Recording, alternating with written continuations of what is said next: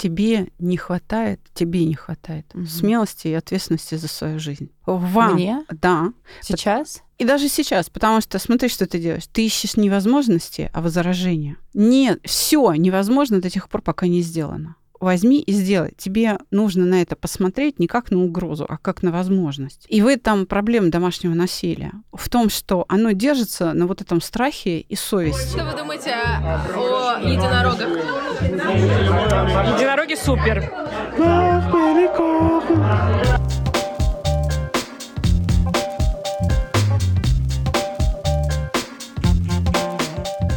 Бороды и единороги.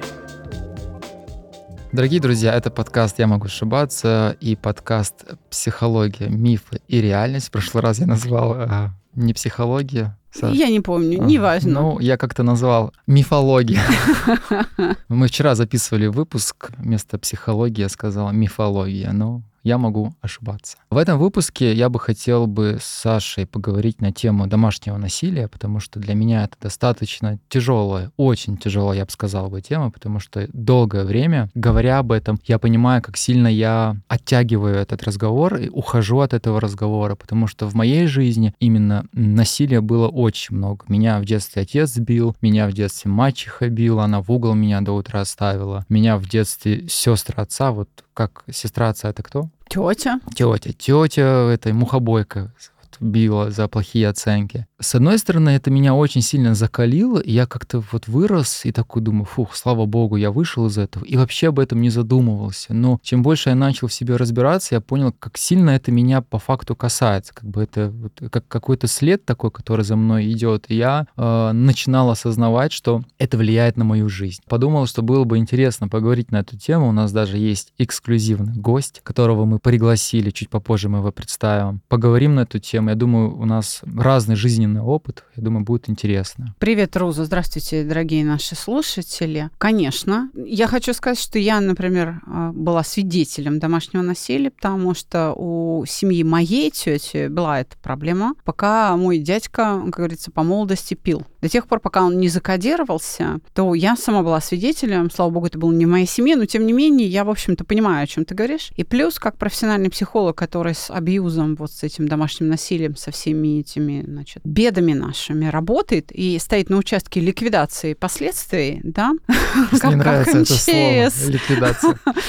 Да, ну, то есть я знаю, о чем говорить, да, как на это смотреть, если, если речь идет не о философии и не о культуре, а о том, что с собой сделать, чтобы это пережить. Потому что предмет психологии на этом участке и работает что мне со своими чувствами сделать, как их прекратить, какие чувства в себе вызвать, вообще как ими управлять, чтобы как-то через это прожить, пройти. А, потому что в первую очередь мы биологические объекты. Сначала выживание, потом все остальное. Потом там культура, этика и вот это все остальное потом. И в этом смысле, если мы становимся людьми культуры, мы как раз оказываемся на грани выживания. Скажем так, давай возьмем опыт любой войны вот любой, там, Вторая мировая, Первая мировая, ну, любой войны, какой-то большой, да, на оккупированных территориях первыми гибнут хорошо воспитанные люди. Потому что, ну, к примеру, там воровать нельзя.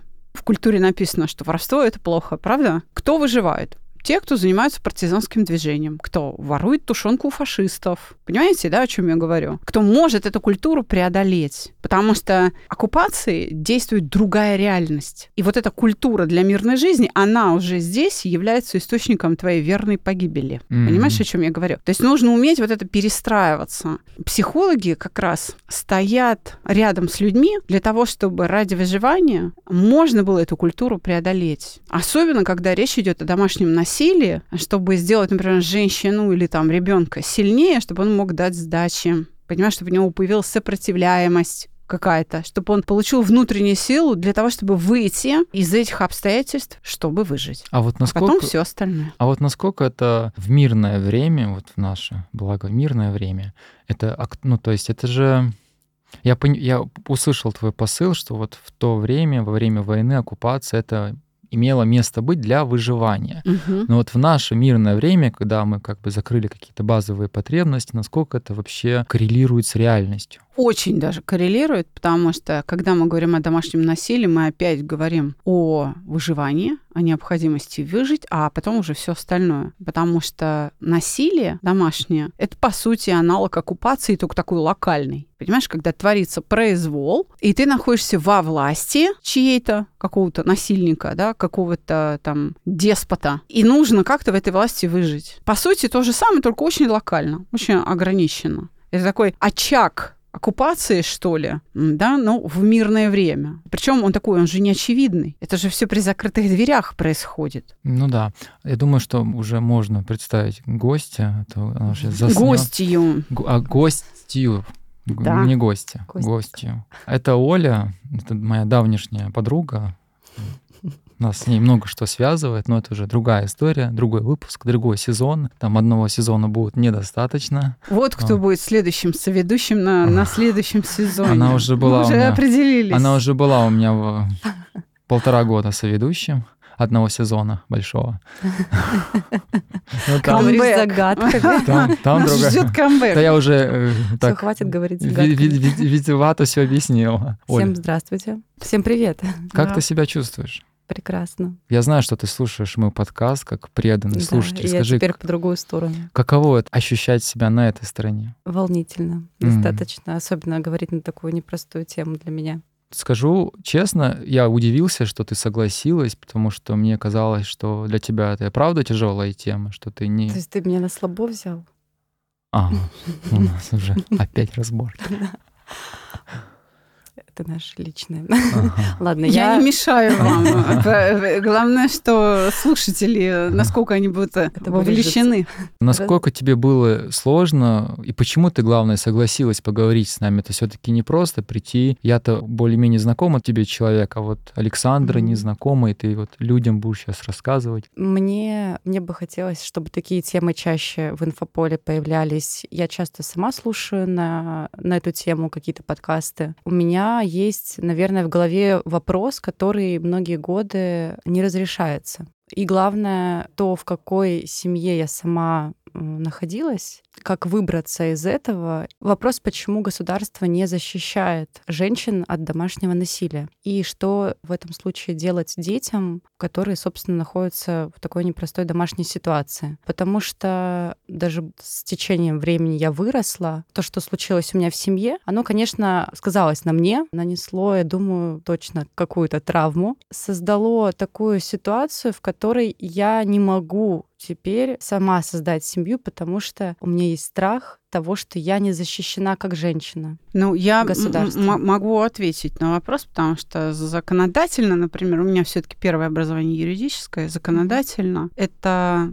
очень э, трудно сделать, практически невозможно. Каким образом, при том, что Конституция гарантирует тебе тайну личной жизни, в нее вмешаться? На каких основаниях? Потом, по каким признакам понять, что что-то не так а за закрытыми дверями, если жертва не заявляет о том, что ей плохо? Дело в том, что именно вот этот вопрос с точки зрения законодательства, он очень скользкий, очень сложный, и поэтому нет инструмента. Потому что, смотрите, вот парадокс с законодательством заключается в том, что беззаконие появилось как раз в тот момент, когда появились первые законы. Вот в чем проблема-то, потому что ты сейчас, Ольга, говоришь о том, что мне нужна защита как биологическому объекту, а не как гражданину России. В этом проблема. Государство может действовать только в рамках закона. Как Мгм. при помощи закона обнаружить? Понимаешь, Ну, если вот ты не хот- заявляешь, Но дело в том, что даже если ты заявляешь, и даже есть факт э, нанесения ущерба и насилия, то даже в этом случае государство может развести ру- руками, но не может тебя защитить. Вот. Э, Здесь, опять же, законодательство слабо, потому что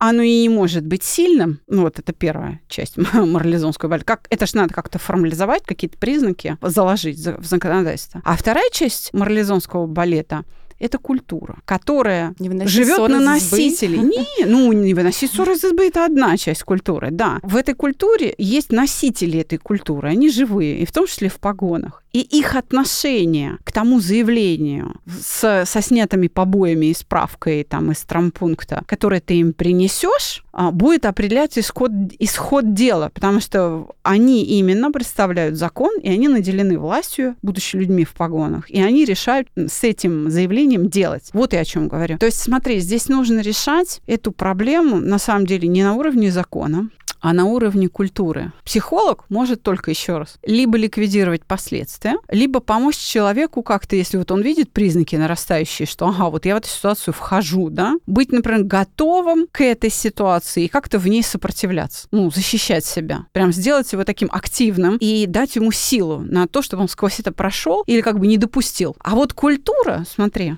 еще раз. Я сейчас закончу мысль, не переживай. А культура действует на уровне ценностей, смыслов, ритуалов. Вот она состоит из этого. И вот когда мы имеем дело, прямо скажем, с больной культурой, которая, ну, нездоровая, которая снижает живучесть ее носителей, которая разрушает их, то нужно лечить культуру. А как ты законодательно на культуру повлияешь? Это же совершенно другая сфера. С этим, с культурой должны работать философы, этики, педагоги, то есть люди из образования. Вот эти люди должны порождать смыслы, которые будут усиливать людей, носителей этой культуры. Слушай, вот в криминальном мире есть своя культура, понятия. Ну, они по понятиям живут. Я хочу сказать, что они не очень сильно отличаются от гражданского кодекса.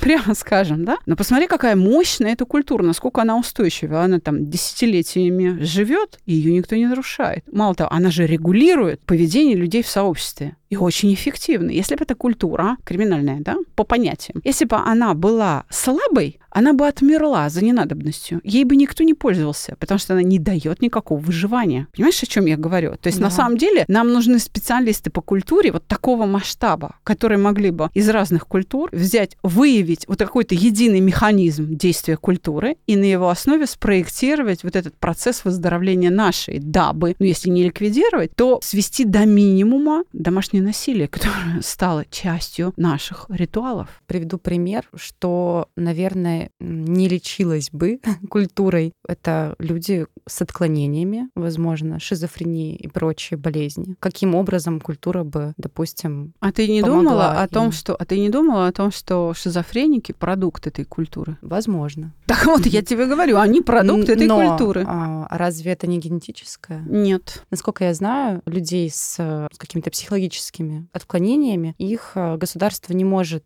даже если будет какая-то угроза твоим соседям, или твоей семье, государство не может их забрать принудительно, только по их согласию. Соответственно, ну... Нет, в законе о психиатрической помощи указаны случаи, когда можно его принудительно госпитализировать, даже без его согласия. Эти случаи описаны. Но, опять же, кто законы пишет? Люди которые являются частью этой культуры. Вот в Российской Федерации, например, э, шизофрения не лечится. Ну, нет, это неизлечимое прогрессиентное заболевание, необратимо. А вот, например, в Западной Европе, скажем, в Германии лечится. Они выходят из психушек, адаптированные. Понимаешь, смотри, потому что там другая культура действует. Они по-другому смотрят на то, что такое шизофрения. И вот последнее, что я хочу Ольге сказать, на самом деле, Ольга, у меня для тебя хорошая новость, да, как и для наших слушателей. Шизофрения — результат научения. Это не генетически передаваемая история. Да, говорят, ой, у меня наследственность плохая. У тебя не наследственность плохая, у тебя больная культура семейная, которая латентным путем, то есть скрытым от сознания, латентное научение идет, передача определенных форм поведения. Но это не гены, это не генокод, это невидимые для тебя процессы обучения, научения, воспитания. Потому mm-hmm. что мы у своих родителей усваиваем не только, не знаю, внешний вид, цвет глаз, понимаешь, ну вот так вот, да, форму носа там, допустим, или ушей. Мы у них берем еще и привычки, и в том числе способ способ восприятия. Вот как посмотреть на что-то, как объяснить, что это, какое имя ему дать вот этому отрезку реальности. Это происходит, ну,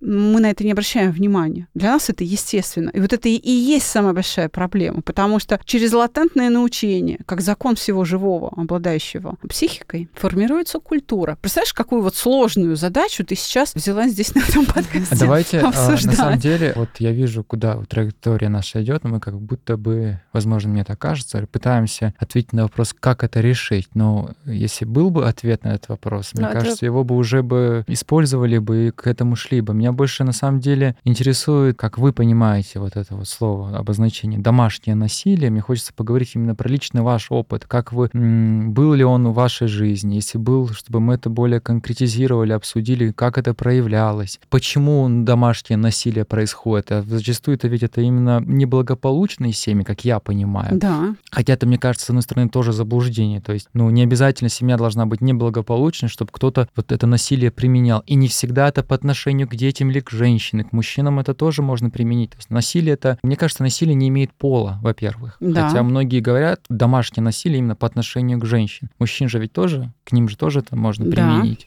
Вот знаете, что я вспоминаю? Я вспоминаю последний раз, когда меня отец бил. Я уже, мне было, было уже, по-моему, почти 18-17 лет. Я не помню, что я там сделал, но что-то я, что-то ему не понравилось. Я уже, наверное, несколько лет не плакал. Я уже вырос, он меня бьет, руками бил меня, последний раз ногами меня бил. Я вижу его бессилие. Я говорю, бей сильнее. Я ему говорю, бей сильнее. Я, я не чувствую ничего. Ты можешь меня бить сильнее. Я говорю, я не буду плакать. Если ты надеешься, что я расплачусь, я не буду этого делать. Это было последний раз, когда он меня бил. Я помню, моя мачеха стояла около двери, она уже обессилена, она уже устала, видимо, говорить каждый раз, что не надо их бить. Но в какой-то момент это такой парадокс на самом деле, потому что насилие было вокруг вот на все 360 градусов. Она в детстве, так как ее привели к нам в семью, мы вдвоем два оборванца, ей 18 лет, и я не обвиняю ее ни в чем, но она тоже как бы была не персиком, вот. Меня всегда поражало, что я вспоминаю вот буддистскую философию, где вот как раз объясняли по поводу того, что если тебя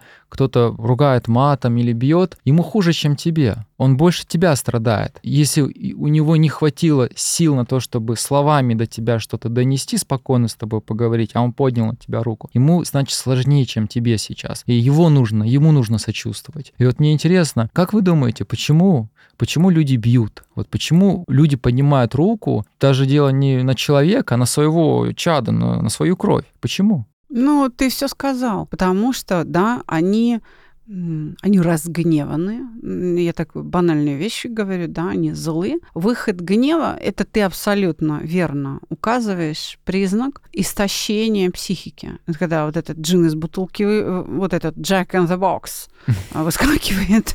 Из, моего- э, отца, видимо, он часто выскакивал. Да, то есть представляешь, насколько твой отец, например, человек обидчивый или стыдливый, какое чувство запускало эту реакцию. И он перед вот этим чувством обиды, скажем, или стыда, или там страха, а перед каким чувством он совершенно беспомощный. То есть если человек при помощи гнева спасается, защищается от страха, значит, он трус. То есть он просто все время в страхе живет. Или, скажем, от обиды, ну, значит, он обидчивый до крайности ранимый человек, вообще нетерпимый ни к чему. То есть человек без кожи. Культура для того и существует, чтобы ограничить, потому что это снижает, создает риски, да, и снижает выживаемость и всей ячейки общества. Потому что если ты свое э, потомство затопчешь, ну, собственно, жизнь-то на этом закончится, а сама по себе жизнь, она заинтересована заинтересована в продолжении самой себя. То есть жизнь должна продолжаться через воспроизводство, а не останавливаться А насколько вот это вообще образом. эффективно тогда, бить человека? А, Вот это насилие, так вот ты насколько... как раз и сказал, что это вообще малоэффективно. То есть это вообще неэффективно. Почему? А ты к нему привыкаешь. И тебе Ну, все равно. Боль это то, что ты можешь потерпеть. Вот если, если говорить о домашнем насилии, то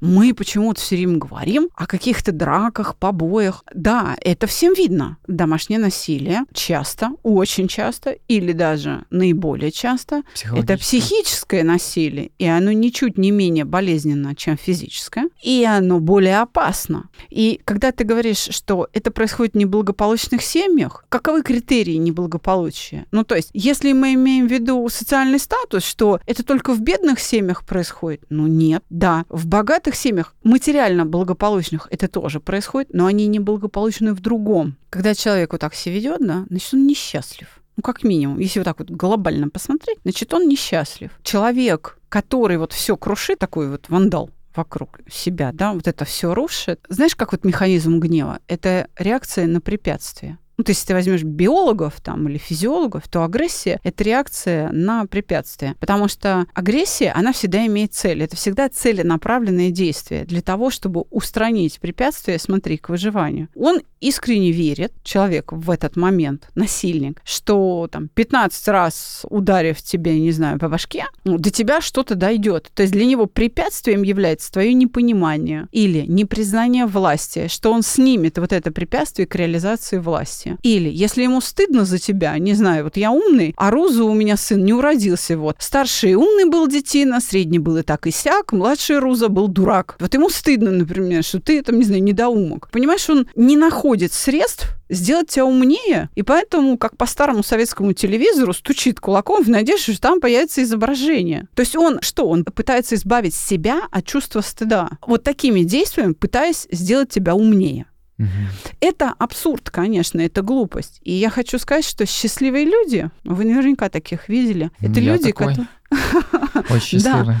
лишенные гнева. Счастливому человеку ему это не нужно насилие, ему это вообще странно. Счастливые люди, они избыточны. Они вот этим счастьем разбрасываются, расплескивают его вокруг себя. Это чувствуется. по ним. Да, и это люди очень уравновешенные, И потому без что нев- неврозов. у него столько всего, что он готов это отдавать. И ему самому много. Вон люди по улице идут, поют. Почему? А через край. Через край же это плещется. Может быть, они просто не показывают. Вот смотри, может, опять же, она меряет по себе? себе. Да. Это, да, это называется Да. проекция. Когда свое, Но она я сомневаюсь, находит что я во всем, находит во всем. скрываю.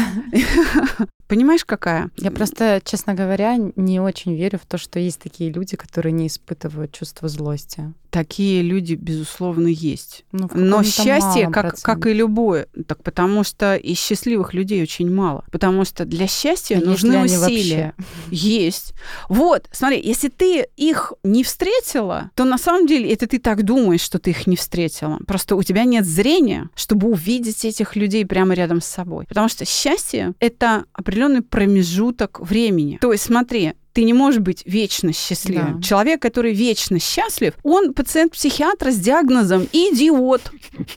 Ну, это вот, э, то есть он неадекватен происходящему. Мне Его невозможно расстроить. Но если все время мерить по себе, то ты всегда будешь ошибаться. Всегда. Потому что окружающие люди другие, они, у них другой опыт. Нет, я ни в коем случае э, не по себе мерю, просто задаюсь такими вопросами. Мне не так давно понравилась мысль, не знаю, насколько это является правдой, что люди, даже те, которые постоянно в меланхолии грустят, на самом деле это их какое-то внутреннее счастье. Для этого не обязательно то, что ты выбираешь, в этом и есть твое внутреннее счастье, твой выбор. Ну, сейчас это речь про домашнее. Ну, насилие это, это же не про выбор, опять же, когда это- ты ребенок. Да, Это ты, же не- про ты опыт, не который ты выбираешь. перенёс. Нет, как, как- это я, наверное, применяю к взрослым людям. То есть, Да. когда ты ребенок, естественно, ты находишься в тех условиях, в которых Ну и опыт ты, Ты не не- можешь, в- не вы, ну, опыт он тоже передается, который ты в детстве перенес, но ты не можешь его поменять, сделать. Можешь. Вот это Можно? как раз, Всё. да, вот это как раз то, на чем я очень хорошо зарабатываю. Опыт можно поменять. Вот когда Ольга говорит, вот у меня страх, он стал структурообразующим в личности, и, соответственно, я не могу там построить свои семейные какие-то да, отношения. Нет проблем. Мы заберем этот опыт и посмотрим, что будет. Я вот тебе готова подарить эту процедуру. Я могу А мою, вынуть из себя мою, это мою, мою процедуру. А, Вот. Нет, Да. это будет А отдельно. она потом придет, Руза, ты не а свинтишь. потом... А потом Ты она- не... Нет, я свои подарки не передаривай. Давай, А я хочу ты ей не все подарить. Молодец. Но я тебя Но опередила. она просто не видит, Но она, она просто тебя- не видит счастья. Она говорит, что нет этого счастья. Да нет, у меня просто оно свое. Я еще раз говорю, пожалуйста, давай мы вот это зерно вот так вот хирургическим путем заберем, вот только это. И структура, на которой Что-нибудь все это- положим вместо него. Естественно, конечно. Другую семью Чувство- положили. чувство покоя туда положим. И вот это вот, вот, да, и вот эта вот а, структура будет строиться на состоянии покоя. И твоя личность вся придет в движение, она вся поменяется. Ну, вот так. Это же все возможно сделать. Технологии под это есть, опыт огромный. Вот ну, лично мой только 23 года, э, больше 10 тысяч человек. Пожалуйста, устраивает тебя. У меня недовольных из 10 тысяч 5 пациентов. Вот как тебе такая погрешность? Замечательно. Из 10 тысяч. Ну, приходи. И, и еще на один сезон в соведущей с Розой. То есть я хочу сказать, что да, опыт мы приобретаем, особенно когда мы дети, не по своей воле. То есть вот эту среду обитания нам действительно создают родители, семья, в которой мы находимся, или там детский дом, если мы там в детском доме, да, ну, то есть если нет родителей, или какая-то приемная семья. А, Надо понимать, что в этом смысле культура, в которой мы растем, это плен. То есть ее преодолеть очень сложно. Почему я и говорю, что культура производит людей, носителей этой культуры, как говорит Ольга, травмированных жизнью, которые потом пишут законы, и поэтому они не работают. Понимаешь? Потому что э, они части этой культуры. Мгм. И они Механизм. считают, что ну а что, все так живут, ну и что, смысл с этим бороться, это нормально. И поэтому законы не работают, потому что э, вот эта культура передается по наследству. Мгм.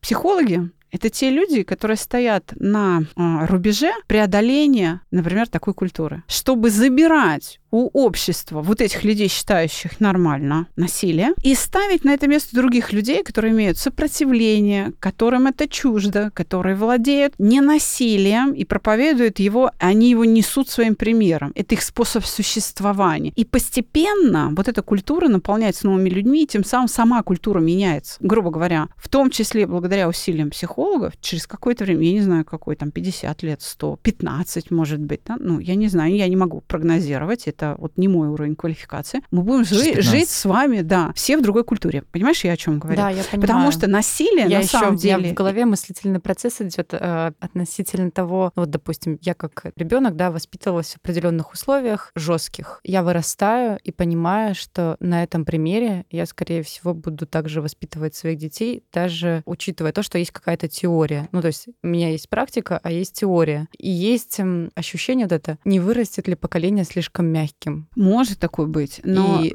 и- может. и, все скатится в эту историю, а у тебя есть опыт вот жесткого воспитания, и ты, и ты как бы стоишь на чаше весов, думая о том, я либо вот в эту сторону иду, я видела это, я это знаю, или я иду в теорию, в то, что, возможно, только усугубит ситуацию в обществе. это все можно изменить. Полярность взглядов. Ты описала, как будто бы ты стоишь у ука- Перегибы. указательного камня, как Да, богатырь или- на или. перепутье, и типа направо пойдешь, коня потеряешь, налево там счастье найдешь, прямо сам помрешь. А есть еще какие-то варианты между этим. Просто тебе они сейчас не видны именно в силу вот своего опыта. Да.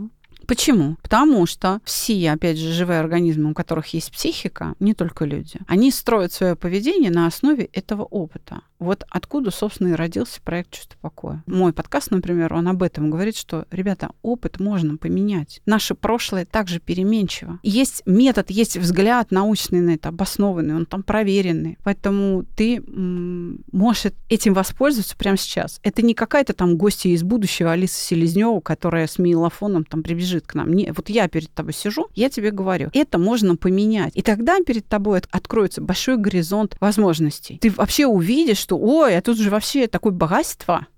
И не- то есть не только инь-янь, черное-белое, есть еще варианты. У меня почему-то в голове представление, что можно только стереть память, как вечное сияние чистого разума в фильме, где ты просто забываешь часть У прошлого. меня ощущение... Вот это как раз влияние ки- кинематографа. У меня, знаешь, какое возник- возникает ощущение, возможно, субъективно, вот я слушаю сейчас, у нее определенные установки, что она, мне кажется, сама не верит, что можно по-другому, что вот у нее есть определенный сценарий в голове, который она вот видела, и вот она по этому сценарию топтает и думает, что иначе... Ну вот как раз-таки вот это, мне кажется, есть вопрос выбора и желания твоего. Если ты веришь в то, что можно хотя бы попробовать что-то поменять, этого уже достаточно, как для зерна, что ты можешь что-то вот сделать, по-новому выйти на какой-то новый для себя опыт. Ты абсолютно прав. Ольгу не в чем винить. Мы не можем ее винить. Она, что бы мы ей ни говорили, она действительно не может преодолеть этот опыт. Ну, это же внутренний просто конфликт. Да, А, это я прекрасно понимаю, что есть способы,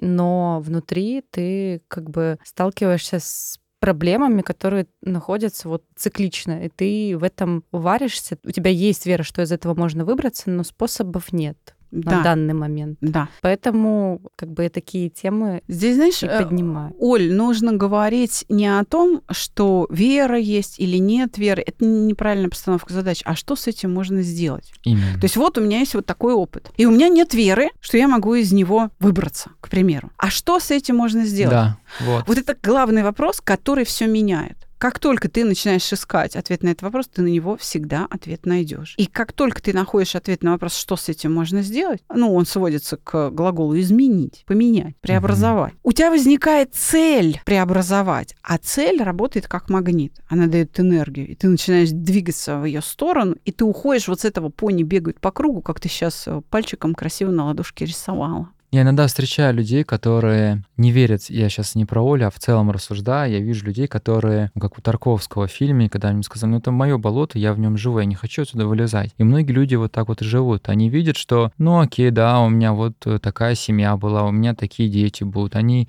принимают эту ситуацию как данность, они не готовы бороться. Как по мне, самое тяжелое в этой ситуации именно борьба. Э, Не результат, который ты в конце там ждешь, там будет, не будет, а именно сам процесс. То есть если есть этот процесс, это уже о многом многом говорит. А многие люди вот сидят здесь с одним опытом и смотрят, что там в конце должно быть. Хорошо ли это закончится или плохо. Мне кажется, это не столь важно сейчас, в текущий момент. Сейчас важно тебе стартануть, начать идти просто. Вот. Абсолютно прав. Самое трудное это вообще начать что-либо делать. Это Алекс- правда. Александр, Это я вас обожаю. трудное. Уже третий раз я абсолютно... Ну, уже день прожит не зря. В этом выпуске он все меньше и меньше ошибается. Я уже думаю переименовать подкаст. Я уже... Я- У меня эго я растет. Я могу не ошибаться. Чуть-чуть сдвинем, чуть-чуть на одно слово. А как вот, вот, знаете, что мне интересно? И не то чтобы собой горжусь, я не идеален, у меня очень, ну, жизненный такой. Я много в чем сомневаюсь. У меня вот не самая идеальная семья, у меня очень консервативная семья, и у меня неблагополучная в какой-то степени семья. И я сам не очень, так сказать, ну, вот если описывать это все. Но у меня вот с самого детства, я вот надеюсь, что это не из-за того, что меня закалило вот это вот насилие, но я всю жизнь борюсь. Я не сдаюсь. Я знаю, что у меня может ничего не получиться, но меня это не волнует. Я вот смотрю на себя со стороны, я понимаю, что вот как раз-таки вот это желание жить и идти куда-то позволило мне вот сейчас находиться напротив вас и чувствовать себя более-менее относительно. Я, я, честно говоря, очень счастливый человек. И я понял, что чем больше я начал в себе разбираться, тем мне стало проще принимать себя таким, какой я есть. То есть, мне кажется, не все проблемы можно решить, но можно понаблюдать за ними, понять природу этого, вот как ты сказала, и быть условно тем же наблюдателем. То есть это позволит тебе сосуществовать с тем, какой ты есть. А Из некоторых проблем можно тоже извлекать пользу. Мгм. Потому что некоторые противоречия внутри, они нас куда-то двигают. То есть они дают вот эту энергию внутреннего конфликта, который побуждает нас к каким-то действиям. Некоторые противоречия внутри себя прям надо хранить, прям беречь, особенно когда речь идет о творчестве. Вот как творческие люди, да, они говорят, это невозможно. В смысле невозможно? Это для кого невозможно? Все невозможно, пока не сделано. А я вот хочу, я, я художник, я так вижу. Чтобы доказать себе, что это в смысле невозможно. Нет такого слова, да? Чтобы вот доказать себе, опровергнуть это, этот тезис, да, и они идут куда и сотворяют совершенно уникальные вещи. Ну, давайте о научном творчестве поговорим. Невозможно создать машину, которая бы летала, будучи тяжелее воздуха. Ну, создали же. Невозможно передавать информацию, голос человека на расстоянии. Ну, создали же. Не может быть беспроводной связи. Ха-ха. В космос улететь нельзя. Дудки. Нельзя создать генетическое лекарство, внедриться в ген. Скажите это генным инженерам. Инженерам, которые генной инженерией занимаются, молекулярной генетикой занимаются. Ну, вы им расскажите, что они не существуют. Правда? Там нельзя пересадить э, там сердце или почку. Ерунда какая. Там искусственное оплодотворение. То есть нельзя бесплодным парам помочь. Здрасте. Кто сказал, да? Посмотрите статистику рекордов олимпийских. К примеру, нельзя прыгнуть с шестом выше там 5 метров. Бубка прыгнул там Бубка? 5,40. Да, Бубка. А Симбаба тоже, наверное. Бубка – это фамилия белорусского гимнаста, да, олимпийского э, чемпиона. Ну, он взял и прыгнул. А потом, о, оказывается, можно. И как пошли Бубку преодолевать на 2 сантиметра выше него. Потом, а он еще на 2 выше соперника. И вот как начались вот эти рекорды, пошло, пошло, пошло, пошло. Один кто-то прорывается в другую реальность, и это оказывается возможно. Я все-таки хочу тебя, наверное, чуть-чуть расстроить, что да, ты как раз продукт этого насилия, но, как ни странно, ты правильный продукт. То есть тебя невозможно сломать. Понимаешь, ты такая гибкая лоза, которую вот тебя на кулак наматывай, а тебе пофиг. Это хорошо, понимаешь, да. В этом смысле ты можешь быть благодарен своей среде, хотя она вот тебя на кулак наматывала. Александра, я Да, сейчас но тебе это- благодарен. Но это, знаешь, что дает тебе? Возможность повлиять на эту среду. Потому что сначала среда влияет на Да. нас, потом мы созреваем, и мы в эту среду окружающую тоже что-то отдаем. Мгм. И ты можешь отдать другое. Ты можешь их преобразовать. Мы не так беспомощны, как мы о себе думаем. Это правда. Оля у нас э, про свой личный опыт у нас э, вот хотелось бы тоже немного послушать. Можешь рассказать про какие-нибудь такие яркие детские переживания, которые у тебя были? Вот какие у тебя сейчас вот приходят на ум?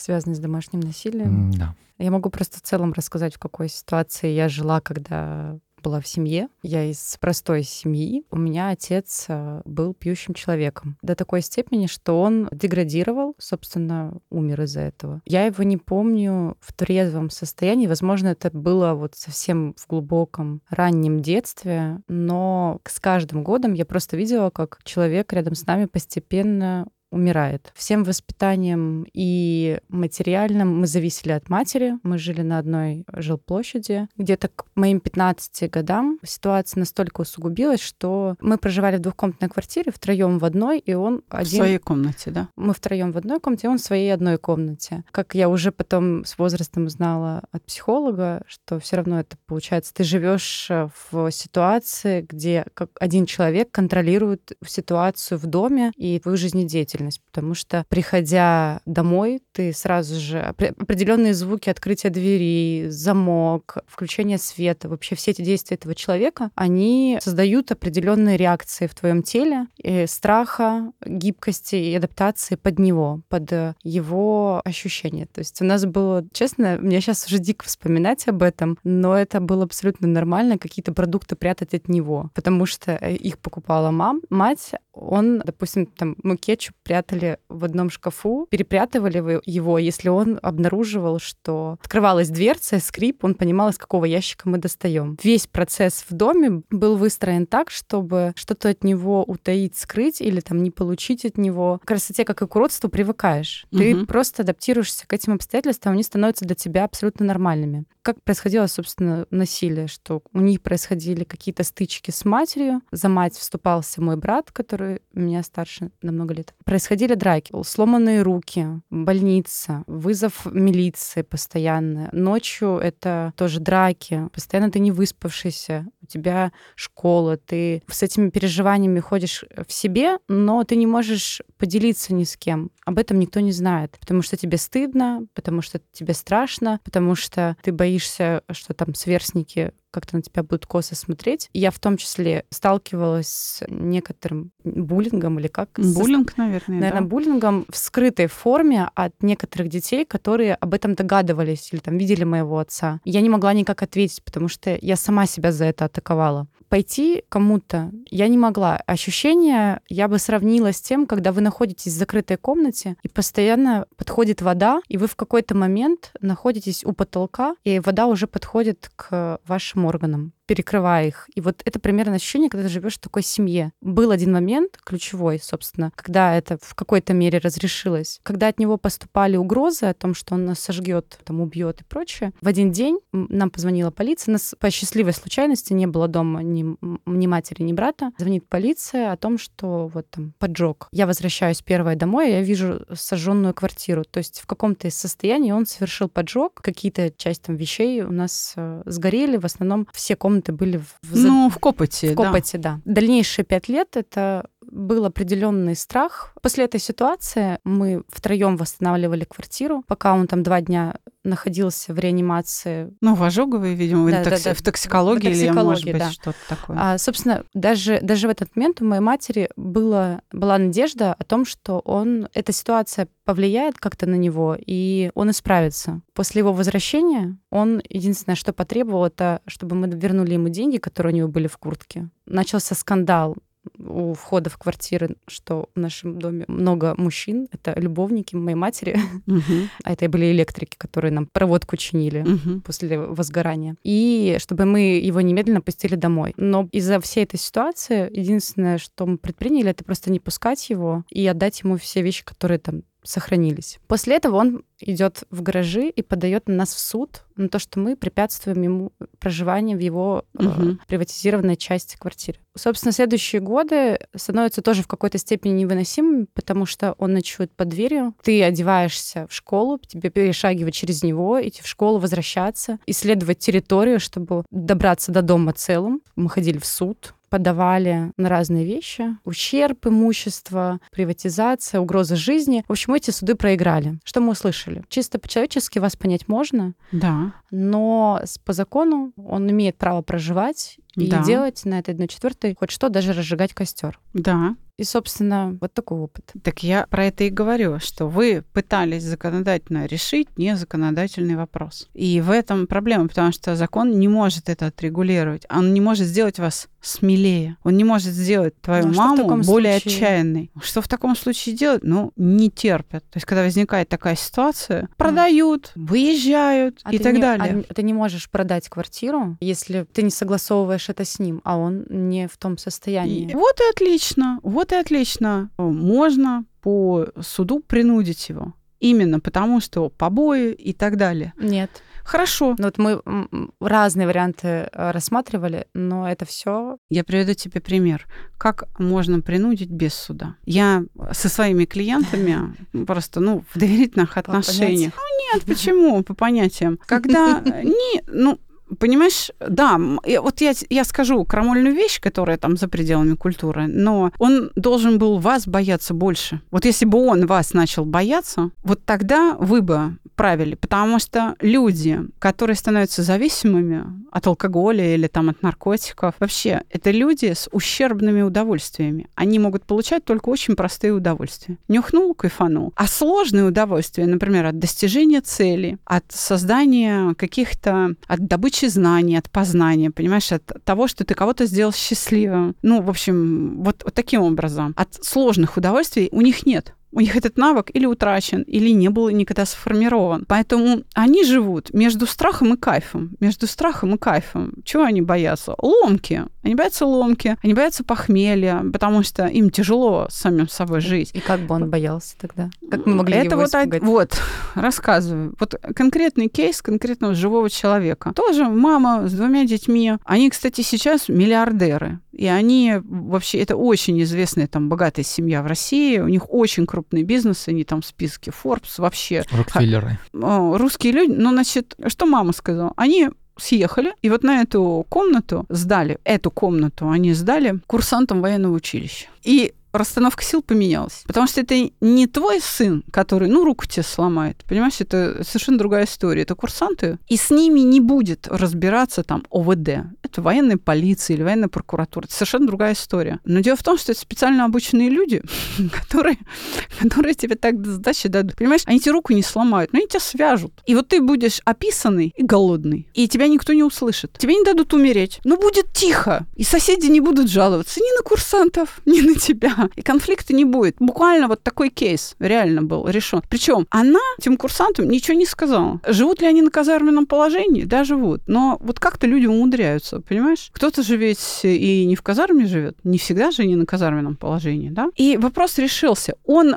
стал искать ее, умолять, говорит, давай разменяемся, я не могу больше в этом существовать. Что ты думаешь, курсанты не бухают?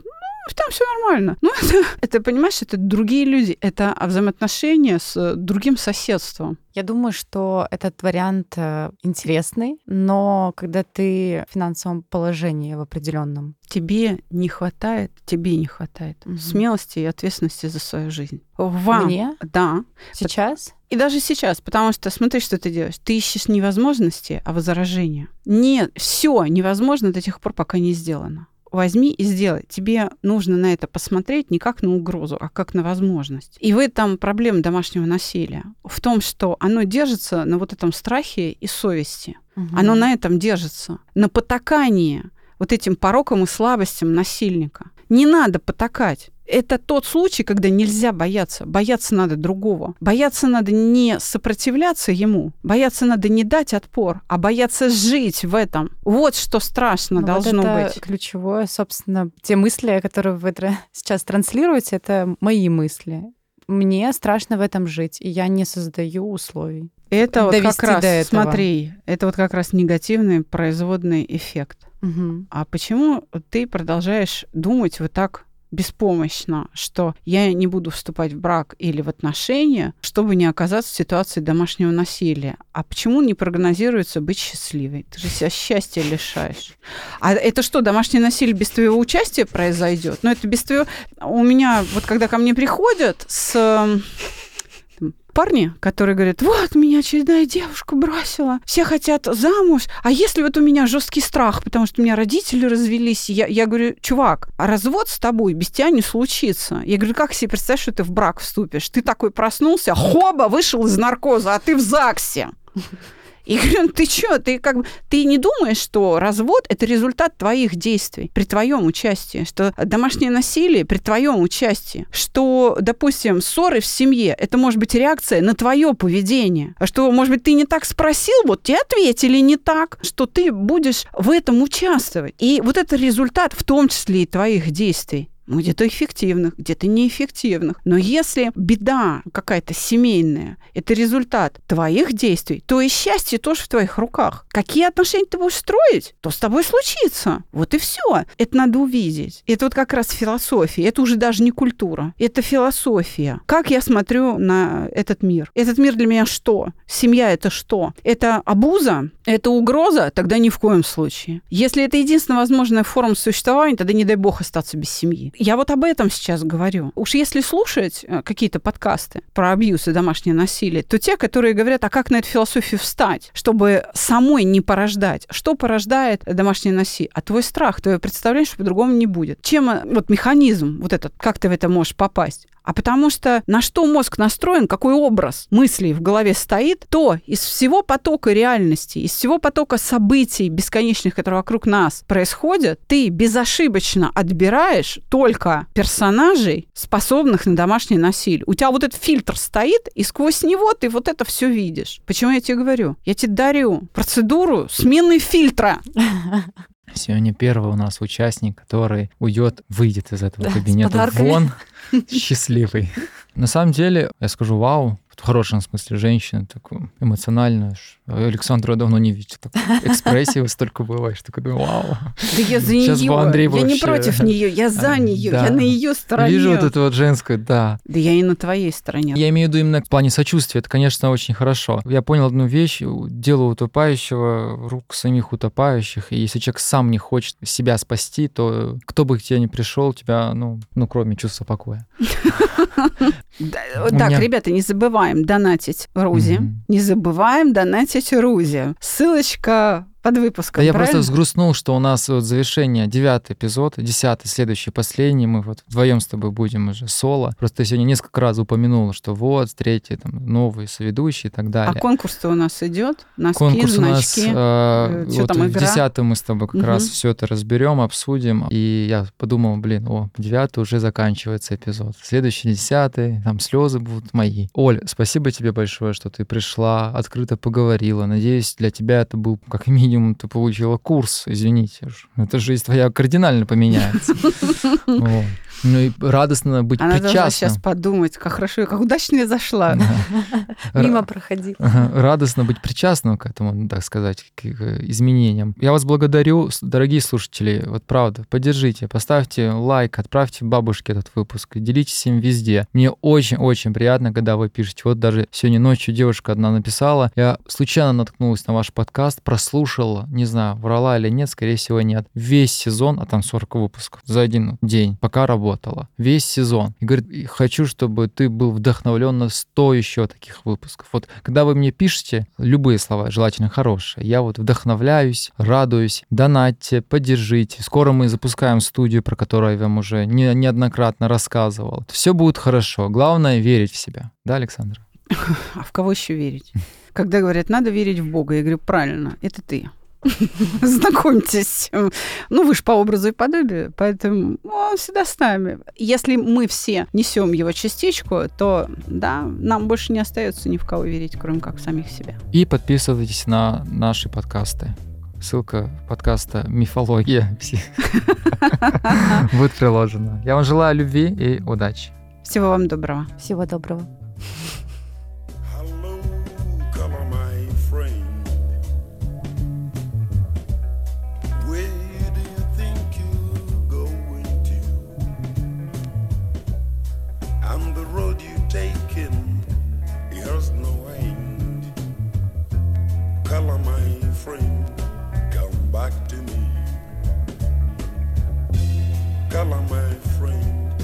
Cause I'm gonna miss you.